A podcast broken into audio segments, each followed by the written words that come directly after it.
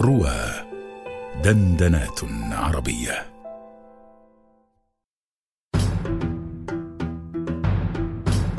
القصائد الرمضانية مع محمد حجاج على رواه.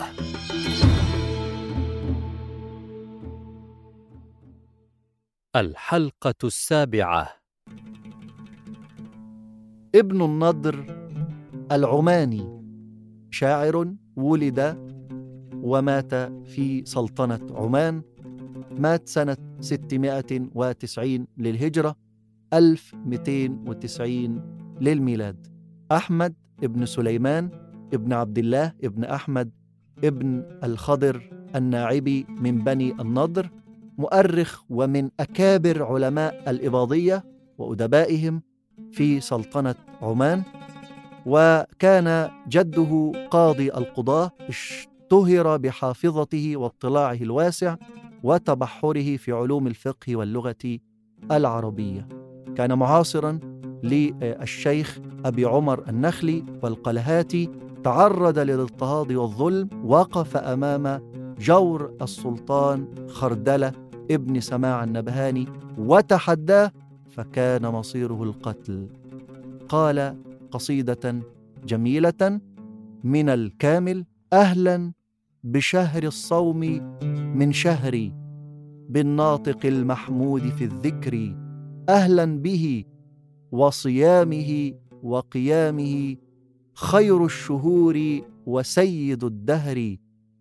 نزل القرآن على النبي محمد فيه وفيه ليلة القدر. وتفتح الفردوس فيه لأهله وتضمخ الخيرات بالعطر وتغلق النيران عن صوامه ويغل كل عمرد عفري وعلى الجميع من الورى أن يخرجوا بعد الصيام صبيحة الفطر أكرم به يوما وأعظم قدره يوم الجزاء.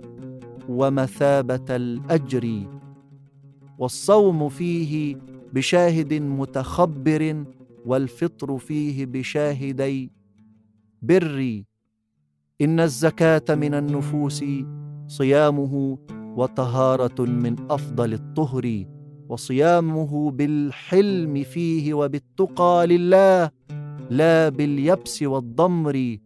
صوموا لرؤية بدره. ثم افطروا أيضا لرؤيته بلا شجر وكلوا لمسقط شمسه ووجوبها حتى يبين تنفس الفجر.